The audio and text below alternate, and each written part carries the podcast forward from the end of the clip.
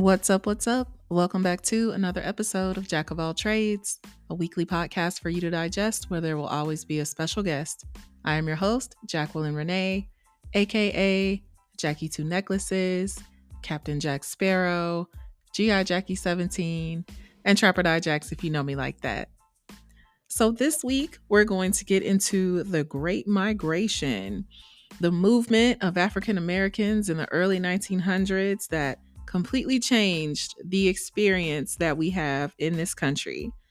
We're going to get into what that migration looked like for our families, uh, the importance of family reunions, moving to the South and kind of creating a reverse migration in modern day, and how we seek to stay connected and stay strong as a Black community across the country. So, without further ado, let's get into it.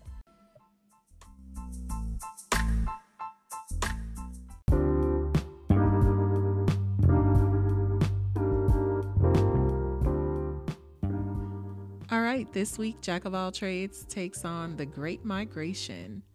We're going to talk about the era that describes movement of African Americans in the early 1900s from the American South to the North and the West. And we'll talk about how that change affected and impacted the African American experience in the country.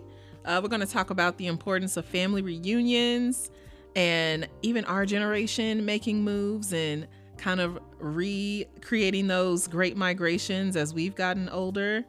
And we'll talk about how we seek to keep connected across the country and in some cases, even abroad. So, I brought a very special guest on to have this conversation with me. So, let me give her a chance to introduce herself. Hi, everyone. I'm Antigone. Um, some of you guys might recognize my voice if you went to FAMU, because that's where I met Jackie. Shout out to them rattlers. Everybody knows. if you listen to the Jack of All Trades podcast, you know it's going to be some rattlers on. yes. We met freshman year, and um, do you remember what you said to me when we met? One of the first things you asked me? I think I do. I believe I asked you if you played the little girl in What's Love Got to Do with It if you were the young Tina Turner. and I think you didn't believe me when I told you I wasn't because I think when she got older and she was in another movie, didn't you didn't you circle back and was like, "You sure that's not you?" And I'm like, "I promise you it's not. I promise you it's not. It's a good movie, but it wasn't me." you don't remember that? What was the movie she was in when she got older? Um, I want to say it was The Preacher's Kid. Yes, yes, yes, it was that movie. Yep. You were like, but check, look at it again though, and see. I'm like, dog, I promise you, that is not me. oh my gosh. I have not thought about that, but as soon as you said that, I immediately went back to that moment. oh my gosh. Well, yes, it is great to have you on the pod. We have not talked in so long, so it's it's just good to hear from you. It is. Yes, and I'm definitely glad that you agreed to come on and have this conversation. I think it's going to be good. Hey, it's Black History Month, so you know you know I want to have a conversation about African American experience, what we've been through, some of the great things that have happened and never forget, you know, the bad things that happen too, right? We got to talk about all types of Black history. So, yeah, the Great Migration, I feel like this is a quintessential topic um, if you are an African American. It is. Let's get into it. I yes. want to, I want, I'm ready. all right. So, first, we're going to do a quick icebreaker, just a okay. little piece of Black history. So I want to take a moment to recognize Mr. Lonnie Johnson, and he is the man who invented the Super Soaker water gun. Oh, I used to love that Super Soaker. Right? Like back in the 90s, Super Soaker. if you had a Super Soaker and somebody was having a backyard party or a block party, yeah, like you were the one. But I remember me and my brother going up and down the streets, just playing with the neighborhood kids, just just having super soaker wars. That was so fun. yes, yes. Um, Lonnie Johnson was awarded $72.8 million Hasbro settlement for unpaid royalties. Uh, the Super Soaker was at one point the world's best selling toy. And of course, you know they was not paying that man what they was supposed to back then. So I'm glad he won the settlement. Yeah, I had no idea that it was made by a black man. Right? You know, we made all this shit. No. we did. I kid, I kid. But right, it's always cool to learn who from our community gave us and the world a, a great gift. So yeah, shout out to you, Mr. Lonnie Johnson. Yes. All right. So let's get into it. So, the Great Migration. So, I will set things up a little bit before we get into the questions. Uh, watched a couple of different documentaries, uh, quick history lesson type videos out there, and of course, checked out the Wikipedia page. And the Great Migration, in a quick summary, um, if we look at the landscape of African Americans in the country around 1910, 90% of Black people lived in the US South. There was a Black belt from Louisiana over to the Carolinas, and that's where almost 4 million Black people lived, and less than 1 million Black people lived outside of the South in other parts of the country. The Great Migration happened where a lot of these black people moved from the south to the north and out west um, to major cities like Chicago, Detroit, Pittsburgh, New York. Um, and then out west, they went from New Orleans to Los Angeles. Um, they were seeking better job opportunities and leaving behind sharecropping, which had become basically the one of the main ways to make money after slavery. Um, we know that a lot of black people they knew the south that's where they were born and raised. So they were trying to stay there and make a living on their own but we know that the rural whites right those the white people of the south that were making money off of plantation life did not make it easy.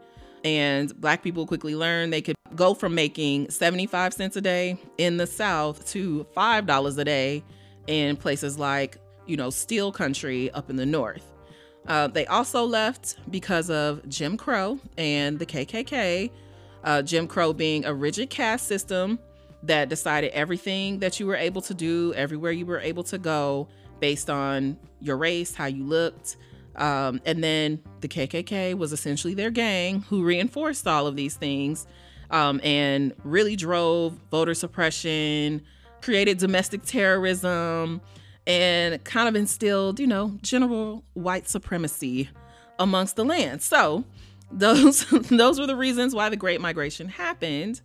Um, and again, like I mentioned, we saw huge numbers of Black people move from the South, where 90% of African Americans were in the early 1900s, um, and then into the 70s it landed at around 60% of black people only being left in the South. And even within the South, black people were moving from the most rural parts into the cities. So thinking of Jackson, Memphis, Atlanta, you know, versus being in the smaller outskirt towns.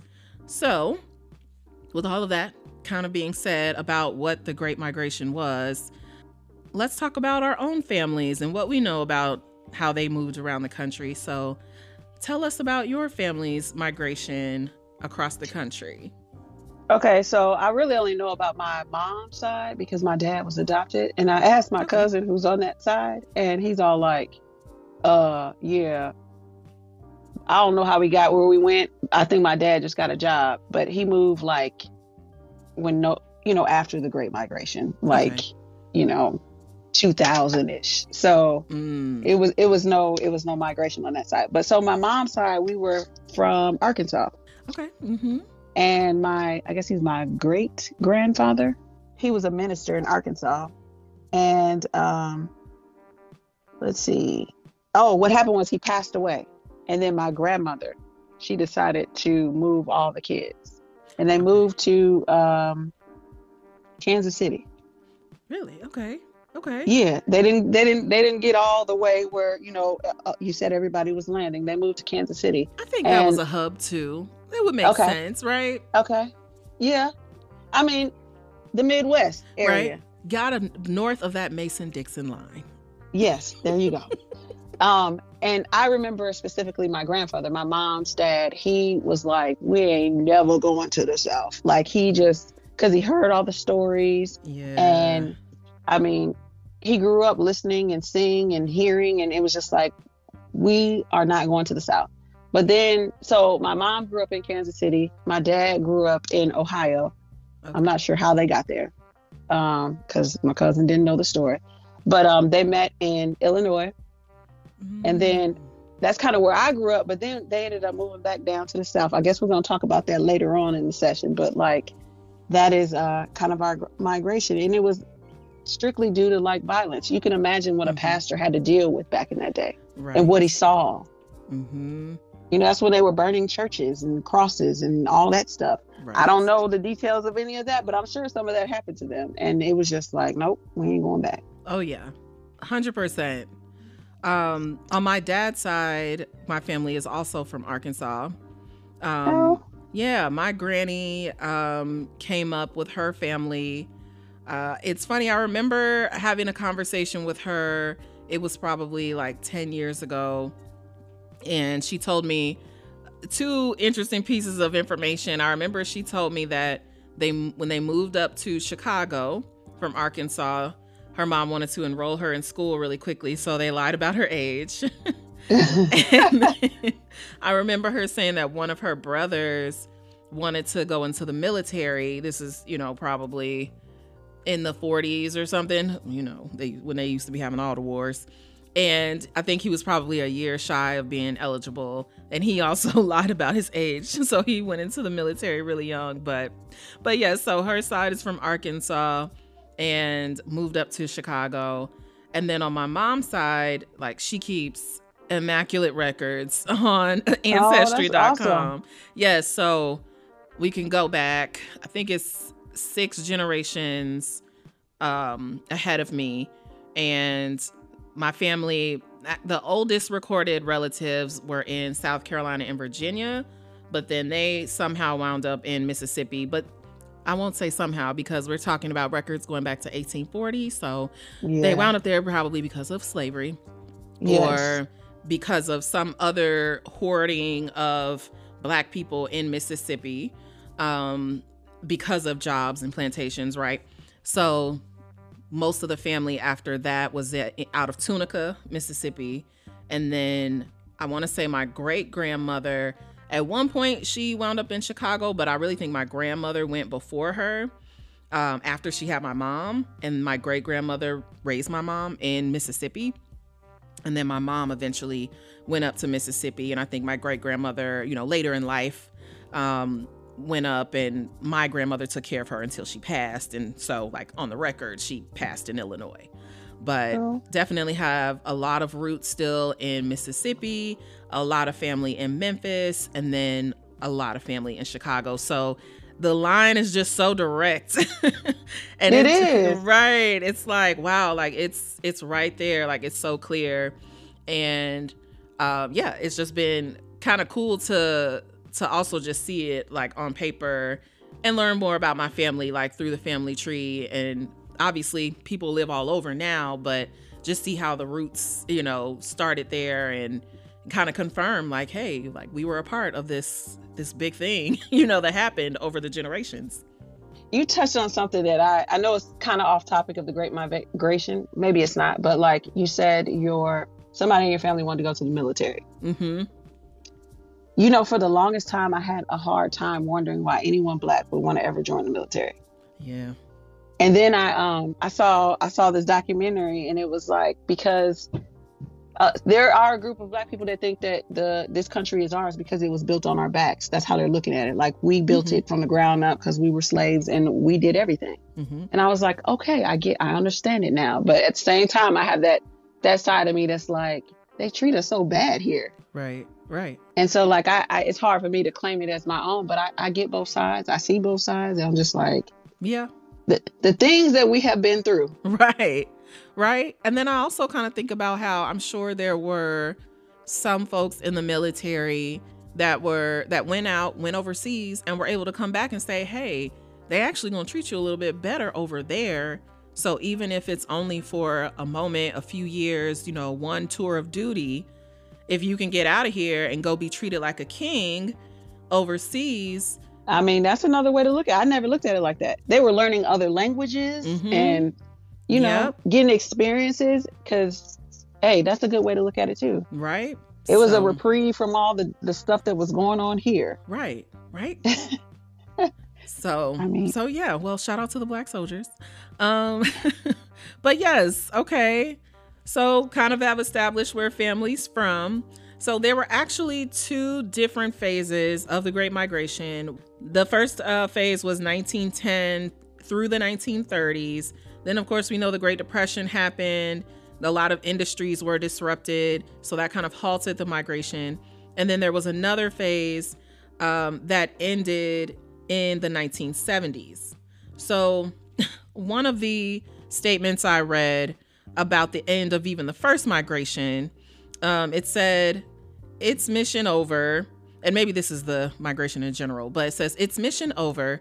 The migration ended in the 1970s when the South had sufficiently changed so that African Americans were no longer under pressure to leave and were free to live anywhere they chose. Who wrote that? I need to know. All right, let's talk about that statement because even leading up to that point, everything that I read talked about how you've got folks leaving for a couple of right we talked about the specific reasons why they left. Better jobs better pay and fleeing jim crow and the kkk right? It, it, it all rhymes. Um, so when you think about it wages probably did not change that much unless you went to the urban areas but that wasn't always possible for everybody like to this day we know people that are in extreme poverty or just live in really rural areas of the country because they have yeah. not been exposed to other opportunities. And then I don't think the KKK has ever gone away. So they haven't. when we Trump, right, right, the Klan is riding again. Right. So when you think about that, I'm like, in the 70s, it ended because of sufficient changes. No, the only thing, and I, I don't mean to trivialize it, right? But what happened was that the civil rights movement happened, the Civil Rights Act was passed. So now there's this thought that you can go anywhere you want, you can live anywhere you choose. Segregation had ended. So now there's no need to migrate. I don't think that the South had sufficiently changed and there was no pressure to leave. There were still plenty of people that knew that if they left, if they could leave, they probably would have had better opportunities elsewhere yeah, I, I have a hard time with anything saying it was, you know, things were desegregated because in my mind they never were because you took it off the books, but look at how y'all act. Right. It was like right. they tell us we're gonna give you this, and then they go behind and, and say, hey, but um, we're not really gonna give it to them. We just gonna say we're giving it to them. Right. So so it never ended. Um, the migration is still like we're still going through that now, and and it's just it's funny how people tell you they write our history for us and tell right. us what happened and like all that that you said i can't agree with right i, I can't agree with it i can't go for it um when we look at some of the results of the great migration even uh number one white flight white people moved away when black people came into some of the urban neighborhoods and and cities uh, moved away and took the finances with them because they stopped investing in the neighborhoods that we were living in, which were once the cities. Like, okay, but go ahead. exactly, right? Exactly. So there's that. And then also, we had to face more segregation that was just quieter, right? It was unofficial. We, we talk about how our families lived or have lived in Chicago. Chicago is one of the most segregated cities in the country. It's got to be the largest segregated city because it's third largest in the country and I've been to New York even briefly. I've lived in LA and it's a lot more of a melting pot, you know, yeah. throughout the cities. And in general, those cities are a lot blacker and browner. But when you look at the total makeup of a city like Chicago, sometimes I do wonder like, wow, I'm I'm just in awe at how all of these people from Mississippi came up here and made a way because they did not make it easy. No. Like they might have found ways to get people employed so that the industrial, you know, revolution and all of this automation, thinking of Detroit, right? The country could get these cars, get these roads built, all of those things. But they were not treated any better from um just a human standpoint. No, know? they they denied us home loans. Right. They they put the toxic dump sites in our neighborhoods. Yep. Which cause health problems. Yep. But then want to deny us health care. Like it's just the whole it's that's why it's, it's so difficult to talk about um I, I used to say to people back in I think when I was in school still and I'm like they're like, Oh, we have all these changes. I'm like, no, it kind of still feels like the fifties. Mm-hmm. Because we have these rights, so they say, but the way that we're treated in practice is like we don't have the rights. Right. And that's still today. Like I, I could give a million examples of the way that they keep trying to races on everything that you apply for. They want to know what race you are. Why? Why does that matter? Why does that matter if I'm getting married, what race I am? Right. What does that have to do with getting married? I don't know. and, and, they were still denying people getting married and yes, you know, the very near past. I don't know, maybe last week somewhere, probably in Mississippi. I don't know. Oh, yeah. But I mean, because we know we do know that they are the last ones to to decide. They haven't even decided yet. Let me go. They haven't decided that it's wrong mm-hmm. to disenfranchise black people. But once they do decide, they will be the last people who have decided that it's wrong. Um, but it was a lack of access to affordable food. Yeah. And healthy food. And then like in the gas prices in, in the hoods, higher. Right. The corner stores, higher. Right. Like they have never but then I, I don't know why why we're expecting them to do the right thing because you know history has shown us that they won't right. And that's why we keep on having these movements. They are necessary right. for this reason to get to gain the same rights that they have. We want them to right. And so we keep on fighting. Yes. Yes. So right there was to this day so much suppression and oppression. So none of those types of statements are as true as one would like to believe that they are. uh, but when we look at some of the other good results coming out of the Great Migration, you know, with folks being in these new cities, we got a renaissance across all arts. Think of the Harlem Renaissance in New York with these huge, vibrant black neighborhoods, Bronzeville in Chicago, Memphis as a whole. Um, you know, lots of concentration of amazing artists, um, singers, musicians, a lot of people that really created music and art as we know it today. Um, and then a lot of new outposts like newspapers, like the Chicago Defender, churches that were established and, and were long-standing in other places outside of the South, and then just all types of community organizations trying to keep people safe, you know, in these yes. new cities. because again, it was not easy and it was not uh, utopia. So when we look at some of these highly urbanized areas, right, that started off with these um, organizations being established and people really getting rooted in these cities, and then kind of going into the 70s when you really think about like highly urbanized areas and a lot of black people being in those spaces what are some of the prominent stereotypes and hardships that you that immediately come to mind that have had like a lasting impact into you know our era like into the 80s and and beyond. I think i touched on some of them but um, the denial of home loans. Yep. Um, t- so you couldn't buy property the high rent. Right. High, rent is astronomical. And in certain areas for what? Because they don't keep up the properties anyway but they still charge you a lot. Right. Um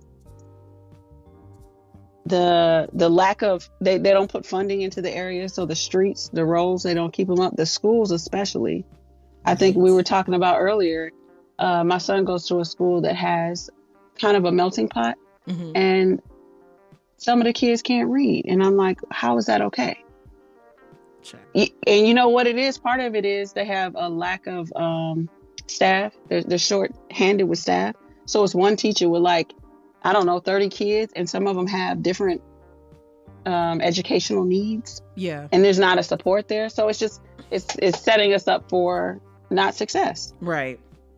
And I mean, just in the everyday life, applying for jobs, your name sometimes was an issue.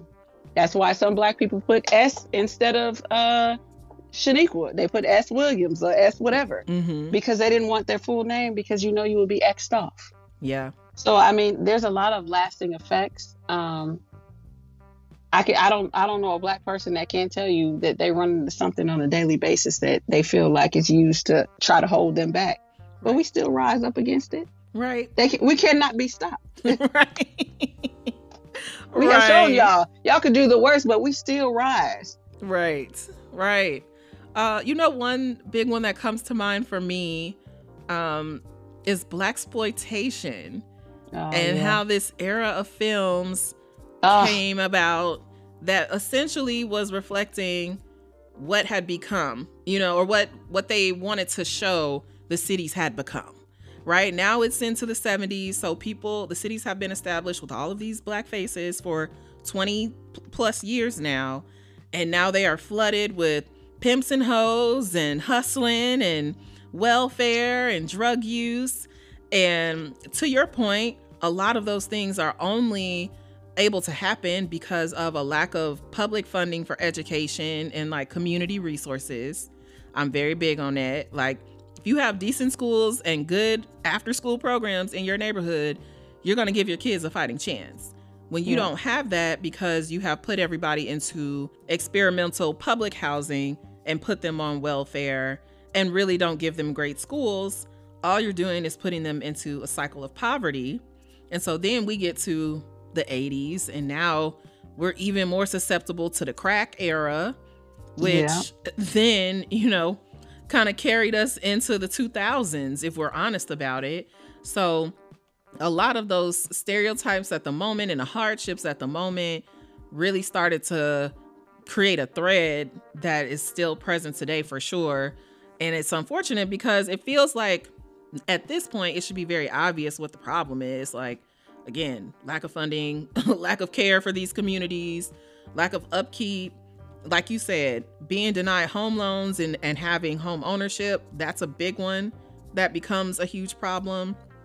So, of course, we still, you know, are facing a lot of hardship to this day because of all of these things. But, but like you said, still we rise. Okay. You yes, you reminded me of something that that happened not too long ago, but recent day drama is Katt Williams talking about how uh, they asked all the black comedians to get an address. Oh yeah.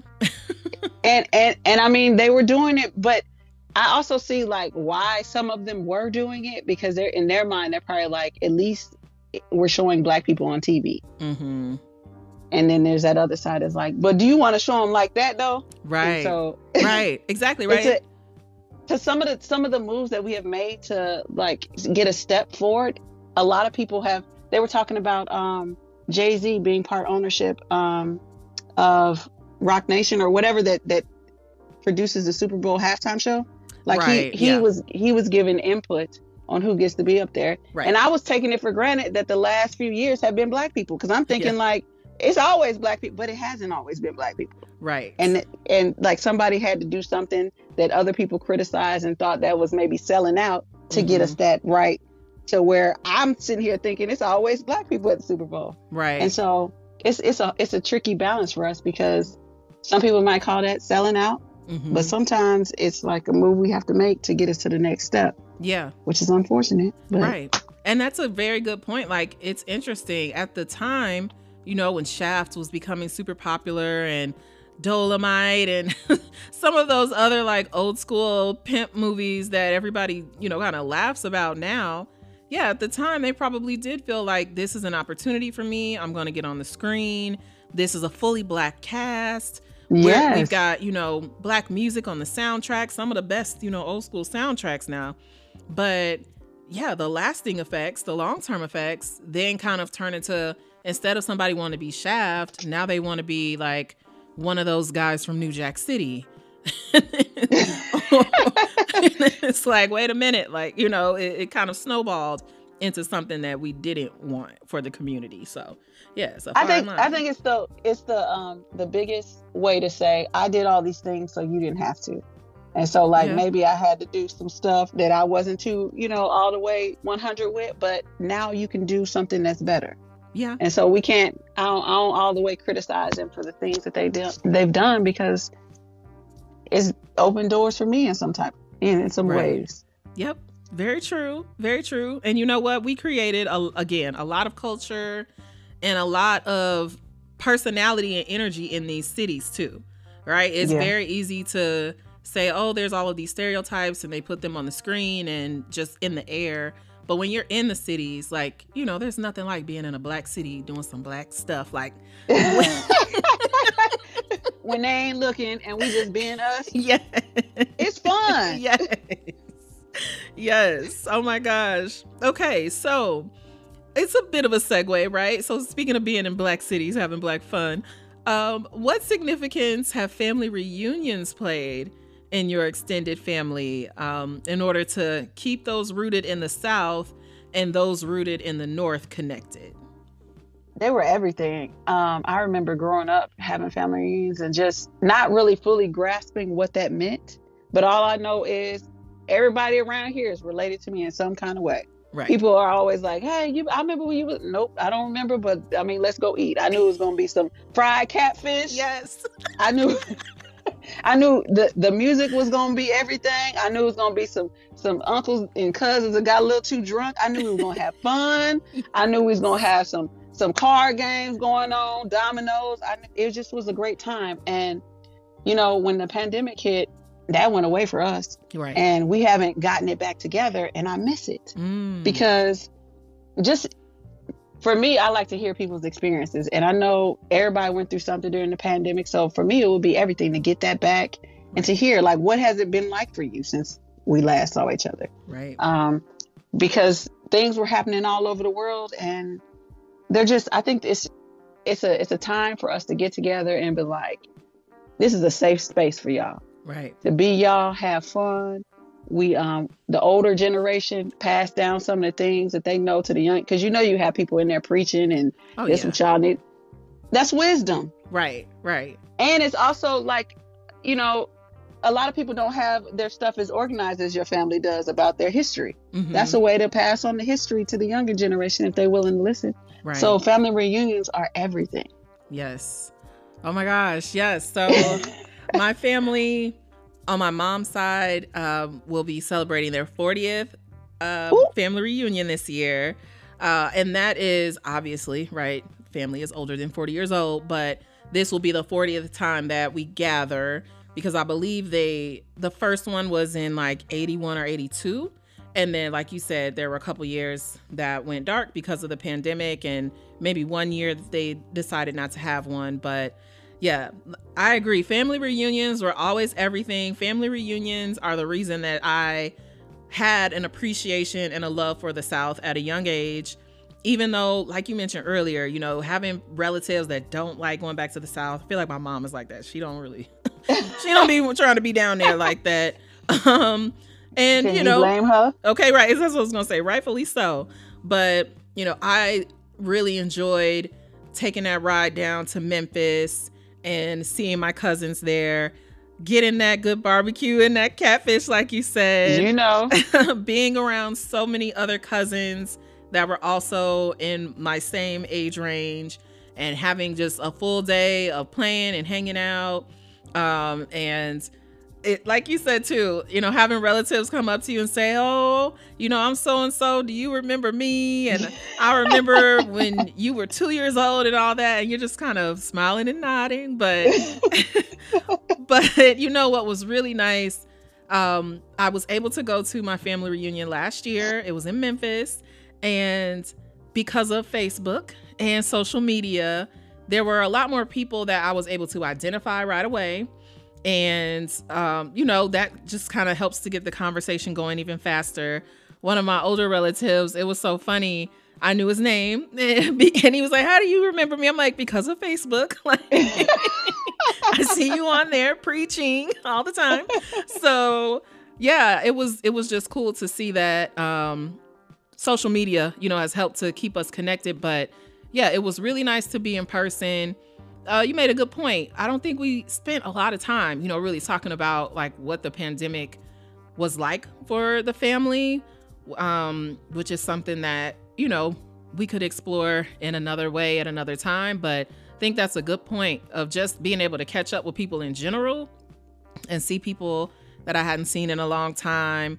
Um, see kids have grown and and also really be grateful, you know, to see aging relatives still around. Uh, yes. Yeah, it was just really Every great. year's a blessing. Exactly right. And I was able to put together um, a memorial PowerPoint presentation. Not a PowerPoint. Uh, yes, girl. I'm still mad. Like I still be trying to like tweak and perfect that thing to this day, but but or like, oh, if I would have did that a little differently, child, but whatever.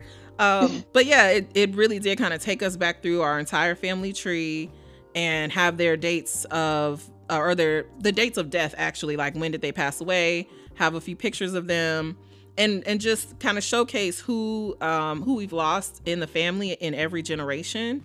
So I think even that's awesome. Yeah, even doing that, like you gain knowledge. Like, okay, I know who this person is. I know that's so and so's grandma. I know uh, what generation of the family I'm in. Right. I know these are the brothers and sisters, and then these are their kids. Uh, just all of that general information that you don't know. You just, you know, 20 years ago or 30 years ago, I just knew that was so and so's daughter, or this is my cousin that's my age, but you don't realize like this person was actually their great grandparent and that person is siblings with your great grandparent and this is how the family tree drills down like i just have a better understanding of that now and yeah just definitely grateful to to know my family to that degree because not everybody has that. So yeah no, it was really cool. I don't i don't I, one thing that i miss is it wasn't during a family reunion but we would go visit some of our family members in kansas city. Mm-hmm. and i just remember sitting around the table it would be me and a whole bunch of old people yeah. And like they would just be telling their stories and I loved it. And I know they're probably thinking like, oh, you got better stuff to do. No, I don't. Like I want to be right here mm-hmm. because y'all lived a different, a whole life outside of anything that I could ever imagine. So I always like to catch up with any of my older relatives. If they want to share any knowledge, I'm here for it because mm-hmm. knowledge is power. And I, I, it's, it's probably a blessing or one of those things that everybody doesn't have to know where you come from. Right. Right. Exactly. And like I said earlier, my dad is adopted, so that that you know part right. of me don't I don't know mm-hmm. at all, and I wish I knew because that helps with, um, you know, when you go to fill out a form, a medical form, they right. ask you for your history, medical. I don't even know. Question mark. Right. We don't know what we had going on. right. Oh man, that's so true. I just went it to is. the doctor recently, and yeah, they've got a whole family history form. Like, who's ever had this? What about this person? Talk about your, you know, anybody that has a blood relation to you. And yeah, that's crazy, right? If you have a, a, parent that doesn't know. Yeah, so true. Oh, yeah. And I'd be remiss if I didn't talk about my dad's side of the family too. We had family reunions when I was growing up, mm-hmm. like a handful that I can remember. Um, they were all in Chicago, the ones that I went to at least and it was always a good time to to get together with family. I feel like I've met more relatives on my dad's side outside of the family reunions though, you know, and maintain those relationships over the years because it's been a long time since we've had one. So, of course, my mind immediately goes to like maybe I can work with my cousins to do one. And then it's like, girl, just relax.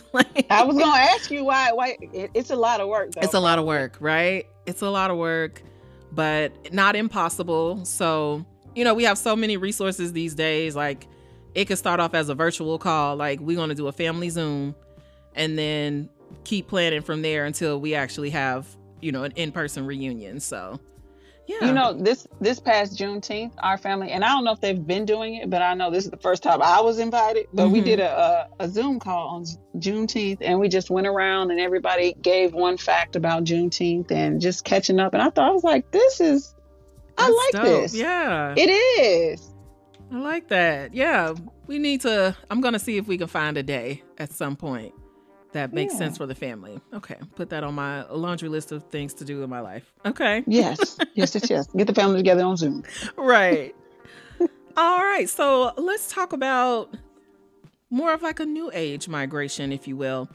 Let's talk about the migration of the, the younger generations, ourselves mainly, uh, moving back to the South in those typically highly urbanized areas of the South. So I'm thinking Chicago to Atlanta, or Chicago to Dallas, or Houston, Detroit to Houston. Um, what have you observed, even from afar, might be some of the pros and cons of having folks move from these urbanized cities in the north to what is the new south with these big booming southern cities? So I don't know too many people that moved from the north back to the south, but I have friends like, and they lived in the south and moved to these booming black cities. Mm-hmm. So like, I have a friend who's living in Houston, and I visit her there, and it's awesome. She loves it. Okay, good. Um, she grew up in um, Savannah, Georgia. Mm. Yeah, and um, she's always lived in the South. Went to school in, in the South, and just has been in the South. Um, but I think it's it's a uh, there's some good and there's some bad. Mm-hmm. So like I used to live around Dallas, and um, although it was a Democratic city and all that, a I dot. still Yeah, a dot. A blue I dot. Still, a blue dot in a very small, yes. Surrounded by a sea of red, yes. yes, yes, yes, yes. You know, it's still like, I don't know if I noticed that it was booming with black people in Dallas because, you know, my everyday life wasn't surrounded by black people because I lived a little, like 20 minutes from Dallas. Mm-hmm. And it much, very much so felt like, you know, the rest of the South. Um, yeah. Houston, Houston is awesome if you visit in the black restaurants and going to the like you if you seek that out, you can find it and it's probably cool that way. But if you get off the, the beaten path and go into you know the white areas or have to go to work around white people, like you're still back in the South, and it's yes. And it and you feel it. And I remember somebody telling me, uh, my uncle he moved from Texas to Florida because he said he was done when he saw them putting flags over the bridge, some bridge in that area, in Dallas area, Trump flags and all this other stuff. And uh, but I'm just like, you moved from Texas to Florida, so from like, one Trump country to the other. Yeah. So did did you really get away from what you were trying to get away from? Right. Because it is still the South. And I recently moved from the South because I'm just like, ah, ah. yeah. It's tough. Yeah, I mean, I would say same exact pros and cons in my mind. I know a lot of folks that have moved down, even briefly, some of them still there, but a lot of folks from Chicago to Dallas or Houston, um, friends from Detroit, a lot of people that were from up north and then went to college, like went to FAMU or went to other HBCUs in the South, and then stayed in the South in these larger metro areas. And I mean, the obvious pro is the job opportunities, being around a lot of other people that do look like you, because at the end of the day, it's not 90% anymore, but I think it's still closer to 55% of the black people in the country live in the South. So I know even for me, I love going to the South just because when I get there, I'm like, whoa, like, look at all these black people.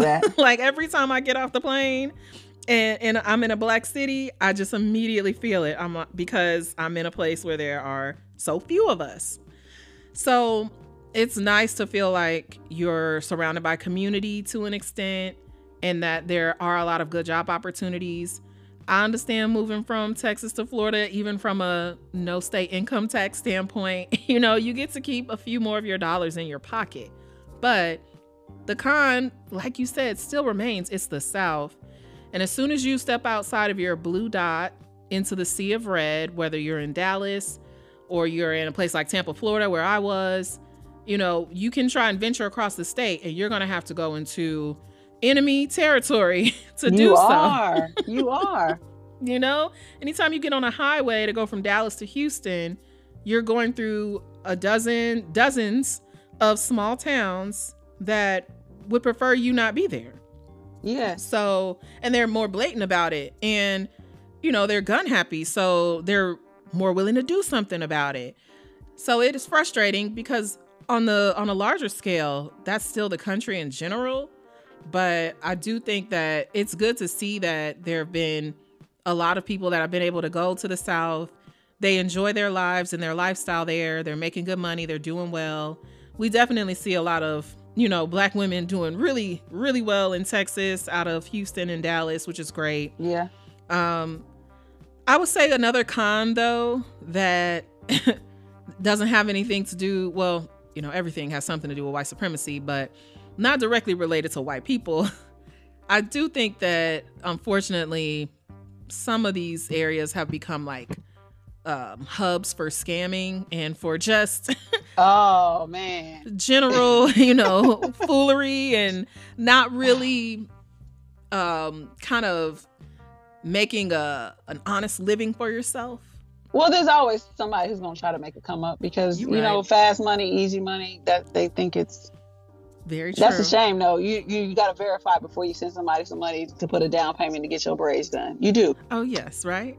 Right. You do. You have to verify. Yes, okay.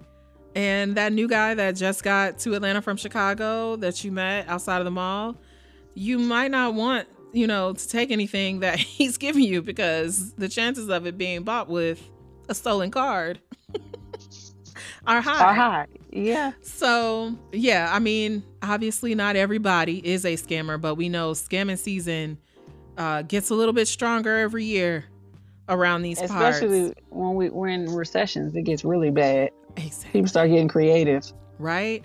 There was a story of some folks, I believe it was Houston, I could be wrong, but this guy and this woman that were pretending to run a funeral home. And girl he, right? He was pretending to be what is it, the Undertaker or whatever No. the lead is. People were coming to these funerals to see their loved ones and their bodies like were not embalmed correctly no like this is not anything to play with but like you said if you can get away with it once and then you get away with it twice and of course black people uh scamming other black people so it's gonna be that much harder for a one-off case to be taken seriously. But yeah there were several families that were able to confirm you know that they were essentially scammed and duped by these people. So yeah they getting creative in ways that they have no business yeah around. it's like they they capitalize on your worst and you capitalize on you when you're in your worst moment of pain. Yes. that's just crazy. Right so i had not heard that story. Right? So it's like okay love that you know people are finding opportunities but you gotta always keep your head on a swivel regardless. Yeah. We do. Yes. So what about those cities that were left behind? You know how has this new migration left the inner cities that once thrived kind of in a in a fragile state? I'm thinking of places like detroit parts of chicago even Yeah. long ago thinking of places like east st louis you know that really used to be meaningful thriving communities for black people. And now it's like you know they just look forgotten and you know? Yeah they are forgotten. It's like they took all the money everybody sucked all the resources out of it and then moved. Hmm and it's kind of it's sad because people are still living there. And then what are they to do? Like all they know is poverty. And that's that's again i guess when we start fighting again and we start Yeah. you know doing another movement. And and those are places are, that are generally on the news because something really bad happens there. Right. And it was a place that no one knew otherwise because it was so quiet and they were just struggling. And then boom here we have flint water crisis. Right. Like like i didn't hear flint before that and i'm just like right? People getting killed in ferguson. Yes i hadn't heard of ferguson before that. Hmm so it's just it's it's one it's going to be those areas where you know we still have a lot of fighting to do and moving them into you know closer to where we are now 2024 where people should be able to walk outside and have just regular amenities and and not feel like they can't have clean water or don't have books at school or surprisingly there's a I, I found out there's a place around here in California. It's an all black community. hmm And I was like, oh, that sounds cool. I'm like, I need to go visit that. They were like, it is very poor. Like they have their Mhm. schools, they have stores, and it's, but they're happy there. but they don't have any resources or they don't have any, you know, I don't know what the word is. They don't but have like they're just- community advocates and no, they don't. They don't have a And voice just- probably. And they're content with it because it's theirs and like they Mhm. don't have to rely on anybody else. hmm But they deserve better than that. Right, right. Yeah, right. I think that's really the that's all that can be said. Like, regardless of the financial status of the residents, because in a lot of cases we're thinking of of children, right? A lot of these communities Yeah. become um, in the extremes. They're either extremely old or extremely young, and because of that, they don't have the strongest voices at these tables when it comes to city or state, local government, whatever it is. And so then they're kind of left behind or they are vulnerable to people coming in and taking advantage. One situation I'm thinking of is up in the Chicago area, out in the south suburbs in Dolton, Illinois. They have um, a mayor. Let me find this girl's name because this girl What is she doing? cutting up. the mayor is uh, named Tiffany Henyard. She's the mayor of Dolton, and she is also over the Thornton Township. And she has run into so much controversy because she has been using like the township funds to Dang. travel, apparently go to different conferences and do all of these things. Um, but she, but first of all, some of these things like are not warranted. Like, why are you flying first class to Las Vegas for a conference for your job? Why are you? At one point, somebody said she came to Portland, Oregon. I'm like, why are you in Portland, Oregon for what? Um, she's essentially and she's a younger chick, right? She's like around our age. So, on one hand, one would think, oh, it's great that, you know, the next generation is taking uh, the torch and starting to be leaders in their community, but she's just looking really funny in the light. You know, a lot of her dealings are I very mean, shady. And so I hear you. I hear you. But like, what what do the white counterparts do? They I they fly touche. first class, and um, not to say that you know we should be doing that at all, but I'm not gonna judge her so hard because they, You- they you do it give- all the time and get away with it, and You giving You know- you know what? yeah. But not only like not they do it all the time and get away with it, they do it all the time, and nobody has anything to say about it. I mean, this Like- is true. Yeah, that's just oh, we'll just write it off, and they're not getting prosecuted for it because they feel like they deserve to be riding first class. I think she deserved to be in first class too. Shoot, Oh my gosh. we hey, we, we used to sit in the back of the bus. We could be in the front of the plane if we want to. You better let that lady have that. Oh my gosh, but what if she is like not doing anything for the city? You're right. You're right. You know, it's a it's a catch twenty two because we suffer. Our people suffer for that. Oh my gosh, right? So, uh, case in point, pulled up an article. Uh, this one's from the end of last year. So, even some of the city ordinances that she is upholding.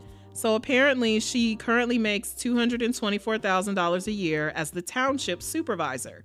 But under a, a new ordinance, uh, she is saying that if she runs for reelection in 2025 and loses, her successor's salary would drop to only $25,000 a year. If Tiffany Henyard wins re-election, the ordinance would require her salary remain the same. Oh, she wrote that. Let me go back up and see. Um yeah, she got that ordinance passed. Okay. Oh, well. I mean, So it's, it's for me and again, Dolton is another community that I would consider left behind, right? It's It's yeah. at the extremes. You have a lot of older residents, you have younger residents. I will say they have the the homeowners have done a nice job of maintaining in in certain subdivisions and pockets where they can nice homes, a lot of people buying homes and renovating them. But when we look at where the town is located, it's surrounded by a couple of other towns that have been severely left behind. And Mm. you know, the south suburbs in general, like we're saying, have it's been a little bit harder of a go, I would say, since the 09 recession, you know, let alone since the pandemic. So I just see it as her kind of sneaking in, like, yeah, I can run this, yeah. like, yeah, I can do this. And then getting in that position and having access to funds. And like you said, why we we flying first class. We used to ride the back hey, is that not a true statement? But yeah, it's it's it's at it's at the hands of our people, and like we're Yeah. gonna suffer because of it. And I I think the reason why they put you in that position is so you could help, and Yes. it is taking advantage. I I think sometimes people get in and they're like, "Woof, I done made it," so it's and they start thinking about themselves. Right. And they forget they forget what the goal was to, to pull us all up together right. Come on, let's. And so she might have she might have fell off of what her goal should be and was once was, but Right. Very true, right? She may have had great intentions at first, but you know, I can't help but laugh thinking about the last time I was in the city. Um, it had to be Christmas, I guess. And riding down the highway, and once I got to the part of the highway that the city of Dolton probably owns or maintains or has to pay for to be maintained, bumpy. it was a bumpy ride, baby. do do do do. But mind you, I'm seeing billboards of Tiffany Henyard on both Oh. sides of the highway. Like, so you saw how she spent the money. yes. Like, holler at your girl, Tiffany Henyard, as you ride through these potholes. Child. So, you know, hey, I think, like you said, and to wrap it up, we want the best for everybody, no matter where we are, no matter what, you know, the city might have faced in the past. In this country, we should be at a place where people have a much more universal experience than what we have right now. Like, obviously, we're not all going to make the same amount of money. We don't all do the same things, but the poverty and the lack of resources and general upkeep, you know, of communities shouldn't be at risk all the time the way that it feels It like it always is in this country. And, you know, for me, in conclusion, like white supremacy really d- just did a number because this entire Great Migration from the 1900s, post slavery, to what we experience in present day, so much of it is rooted in like white supremacy trying to keep a, a chokehold on on everything we got going on in this country. Yeah, it and it's crazy. I know you said to wrap up, but just Oh, no, how it good. started was like a group of people got together and said, I don't want them to take over us, all the slaves who are slaves of different colors. So I must divide them and we're gonna say call you white and they're Mhm. not white. We're gonna go against them. And it's been like that since the beginning of time. Right. And it's like that's silly. right. Like, why is that the? I don't know. I just I think it's silly. I think we spend too much time fighting each other. Right. Well, they're fighting us. Let me say that they're fighting us, trying to keep us down with they with their foot on the top of our head. Right. And then as they're doing that, then we're fighting each other, right? It's like Yeah, yeah. so many battles at once. So, yeah. And it shouldn't be because we we look at all the great things that we ha- we've had to contribute to this world, and like without us, a lot of things wouldn't be here. So appreciate us. Let us be, keep on being great because you're gonna need something that comes out of our brain to invent next. So let's just be Right. good. Be good to us. right. Okay. And shout out and thank you to all of our ancestors and everybody that came before us that was brave enough to just hit it up a highway to a city that you had never been to before so that you could create a better life and get off of the plantation, you know, Yes. and show them that we weren't just going to completely bow down and become sharecroppers for the end of our, you know, until the end of our days. Again, I get it. It's still hard for a lot of us out here, but I appreciate everybody, you know, that took the step to get out of Mississippi and go to Chicago or out of the Carolinas and go to New York or New Orleans and go to LA. Like we see the contributions and it's made this country what it is today. So yes, you. we hope you're proud of us, and we're trying to pass the torch on to the next generation so they can keep on carrying it. That's right. That's right. All right. This has been great. So It I- Yes, I appreciate you for coming on. But before we wrap up, we have to do jukebox with Jack. So okay. Wait, who sang? You sang it? No, Oh, no.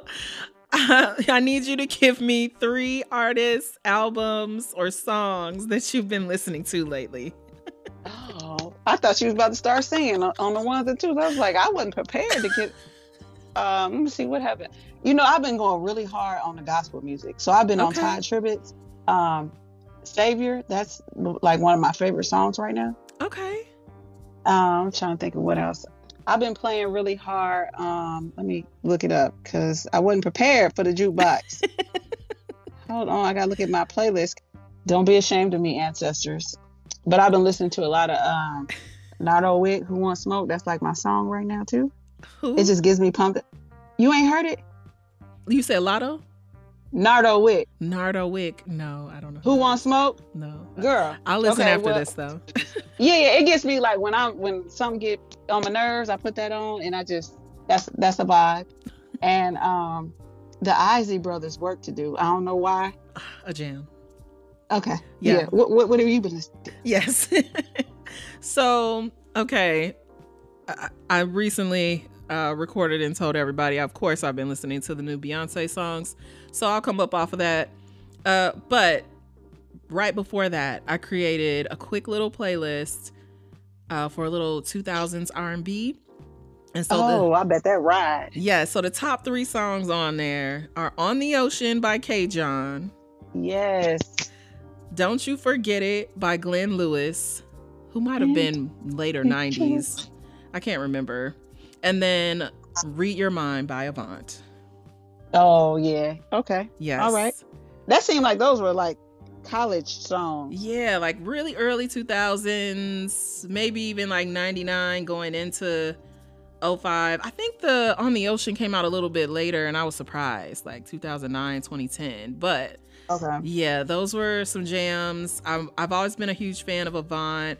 Keke Wyatt and Avant together is chef's kiss. Everything. Yeah. So, yes. So yeah. So Okay. that's what I've been on. So so you got to go look up my song because it's gonna get get Yes. you a little vibe. Yeah. Okay. I definitely will. Well, all right. Again, I thank you for coming on. This has been great. We'll have to definitely do it again. We will. Yes. And Thanks for having me. Absolutely. Absolutely. So until next time, you have a good one and take care. Bye. All right. Bye.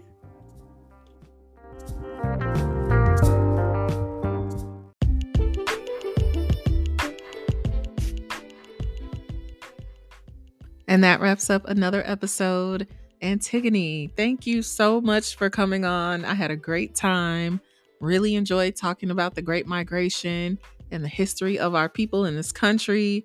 I loved your message around how we persevere and how we cannot be defeated. So I'm taking that attitude with me for the rest of this Black History Month and throughout the year. Thank you all for listening, as always. And remember, I'm a jack of all trades, a master of none, not here to be an expert, just here to have fun. Bye, guys.